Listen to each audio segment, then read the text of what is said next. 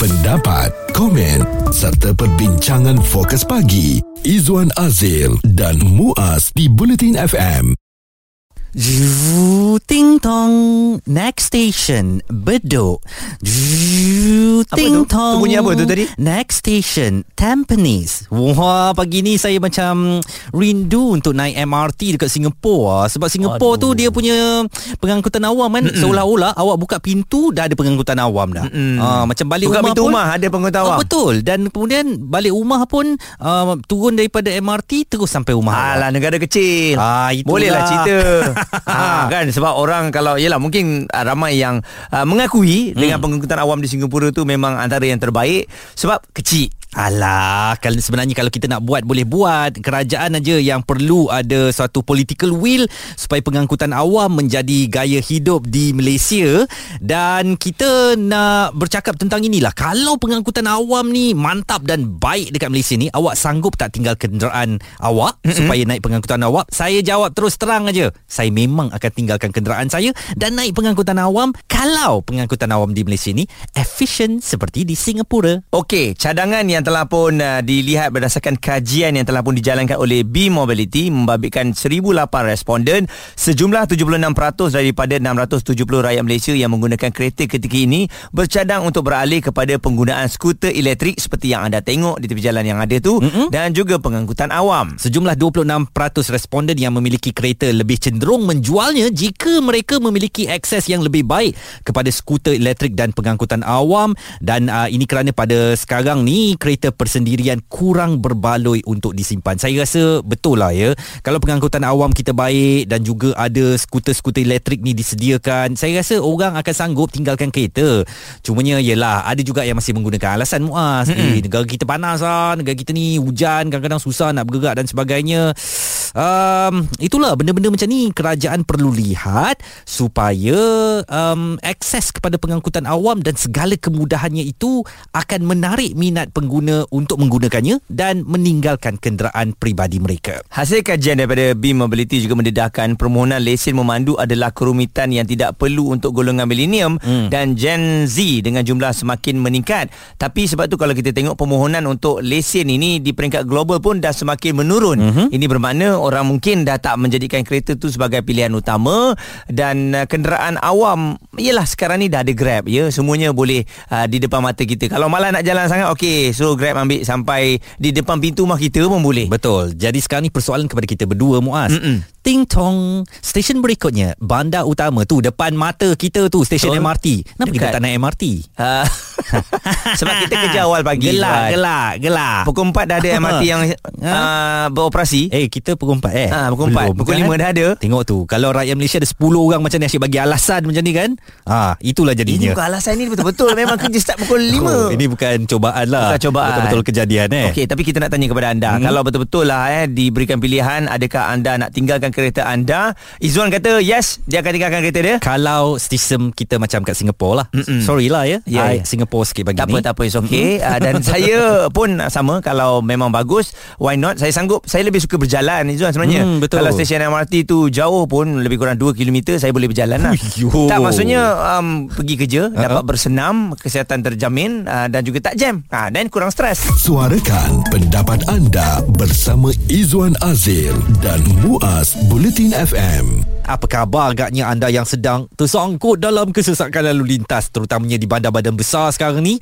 jangan termenung. Kita mengharapkan supaya cepat-cepatlah pengangkutan awam kita ni ditingkatkan supaya kita boleh menggunakan pengangkutan awam kita yang efisien dan kita mampu banggakan. Dan tahukah anda Malaysia juga terkenal dengan kos pemilikan kereta yang tinggi dengan Kuala Lumpur disenaraikan sebagai bandaraya kelima paling mahal untuk membeli kereta bersaiz sederhana. Dan uh, kalau kita lihat sebab tu kajian ini telah pun uh, dibuat oleh B Mobility uh-huh. yang uh, mana kalau kita tanya kepada mereka kebanyakannya menjawab kalaulah pengangkutan awam di Malaysia ni baik kereta mereka tu mereka sanggup tinggalkan di rumah dan mungkin generasi yang baru ni mereka sanggup tak ada kereta sendiri Sebab ramai yang dah sedar juga menurut Bank uh, Dunia ya, warga kerja di Malaysia kehilangan 1 juta jam waktu bekerja setiap tahun akibat terkandas dalam kesesakan jalan raya. Dari segi nilai keuangan pula sebanyak 10 hingga 20 bilion ringgit uh, duit minyak tu dibazirkan setiap tahun akibat kesesakan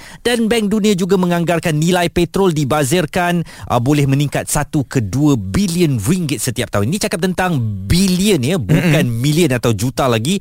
Ah, betapa kita boleh uh, jimatkan duit tu kalau kita gunakan pengangkutan awam. Dan saya rasa kalau pengangkutan awam ini berada di tahap yang terbaik ya, uh, mungkin ramai yang akan memilihnya. Cuma mungkin kita dalam perjalanan lah Izwan dalam uh, pembentukan untuk ada sistem yang bagus. Hmm. Cuma mungkin mengambil masa yang lama lah kan. Mungkin lagi 5 tahun kita bagi 5 tahun ataupun 10 tahun. Berapa lama lagi mau tunggu mah? Sudah 20-20 dulu nak letak jadi negara maju. Lepas tu tak dapat capai. Sepatutnya pada waktu itu infrastruktur semuanya dah tersedia.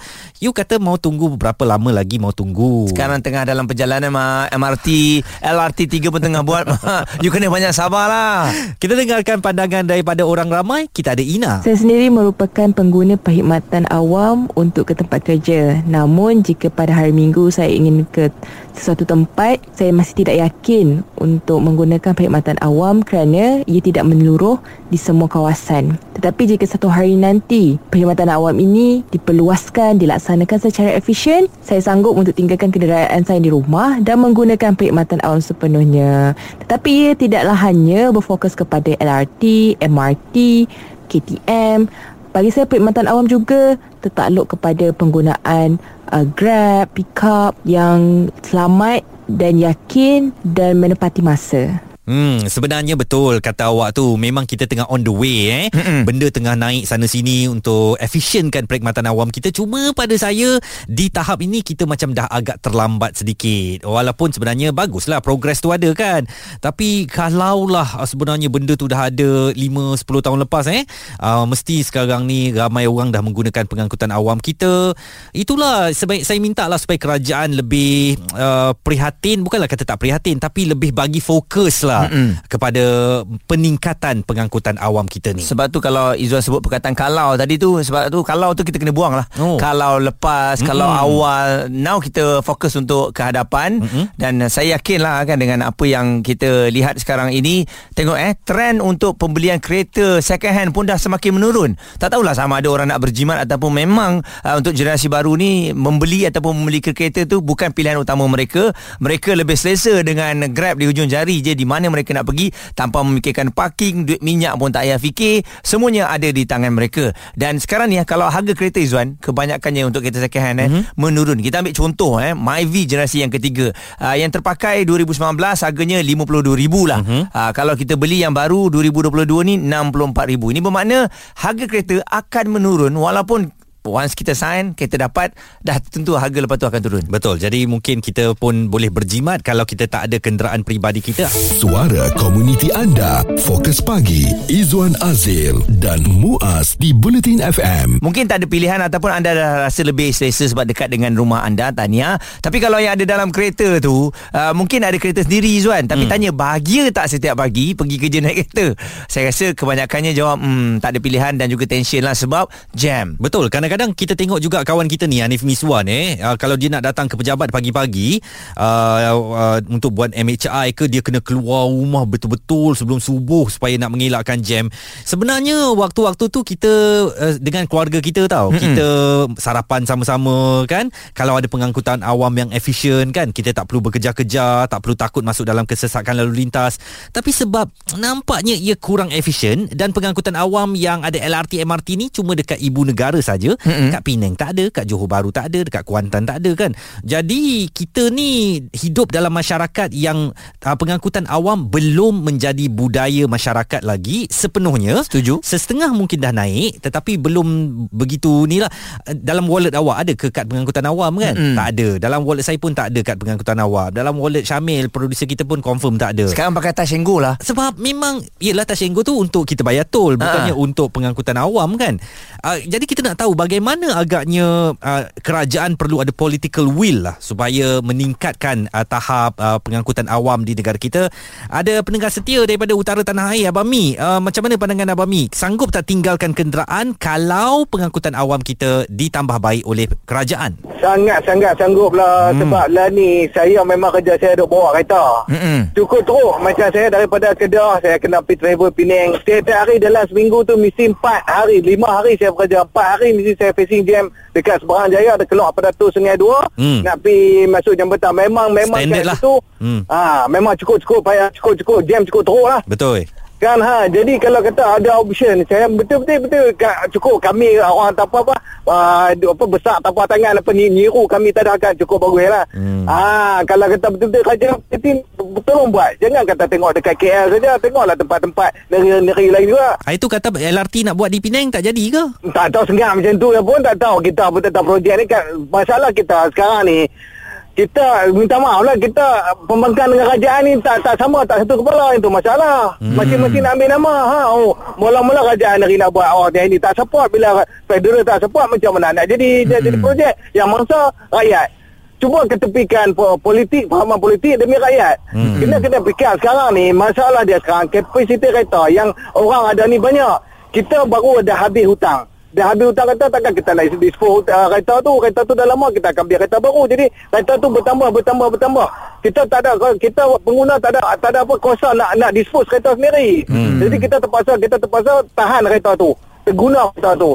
Walaupun uh, kereta tu rosak kita beli kereta baru dah jadi dua kereta dah. Jadi bermakna pertambahan kereta tu jadi banyak banyak banyak banyak dan menyusahkan Ni, Jadi Abang. bukan kata kita yang menyusahkan Abang Mi. kita terpaksa ya Kalau tengok ada ETS juga yang boleh Abang Mi gunakan. Pernah guna tak ETS? Uh, biasa guna tapi dia jarak dia kita dalam dalam tang tak ada kita nak pi apa daripada SP nak pi Ipoh ada lah kita ada macam tu Ah. SP nak pi SP nak pi Arau tak ada okay, maksudnya kalau dalam pekan SP dalam pekan Sungai Petani kami memang kalau pekan Petani kalau kata Izzuan dengan apa ni mai akan akan akan facing benda ni. Jam cukup teruk kalau kata kena hari perayaan. Jadi apa option kami ada? Daripada daripada uh, saya, saya beritahu pekan lama nak pergi pusat bandar selalu kalau masa tu 3 minit akan, akan sampai. Kadang-kadang kalau hari perayaan sejam baru boleh sampai. Fikir tengok dia punya dia punya jam tu macam mana. Jarak 3 minit boleh sampai sejam Hmm. Ha, jadi kita kita nampak benda tu bukan kita kena ada satu option yang memudahkan benda dalam bandar. Baik. Ha, kata kata kata kita jarak macam apa macam uh, apa arau Sungai Petani tu kita faham lah. Kita ada jalan raya uh, lama, kita ada highway. Cuma dalam bandar ni macam mana kita nak elakkan kesalahan. Kena kata kalau kalau emergency orang tu nak beranak ke orang tu nak meninggal, mati dulu baru sampai hospital. Abang Mi kami harap Tak, kerajaan ambil berat apa yang Abang Mi katakan ni nah. Ha, kita nak memudahkan rakyat. Jangan duk kira politik. Fahaman politik ni kita dah habis-habis politik. Nak buat nak buat satu-satu yang untuk rakyat pun politik. Politik. Puih aku berat dia politik.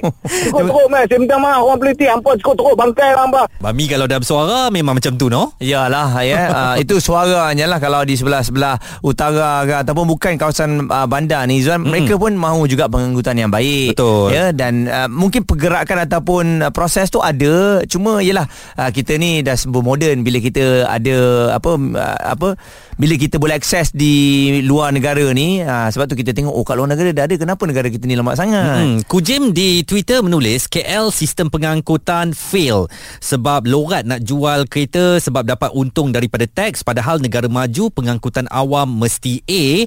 AKM juga di Twitter kalaulah pengangkutan awam kat Malaysia ni boleh diharap tak perlu rakyat berhutang lebih satu dekad untuk kereta.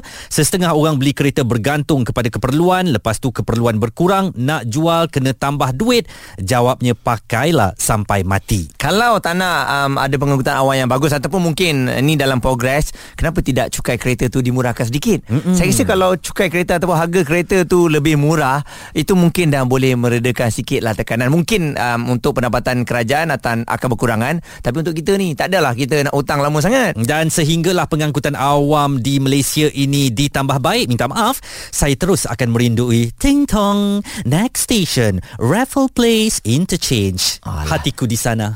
Itu jelatik pun kita boleh dengar tintong dang wangi ada juga.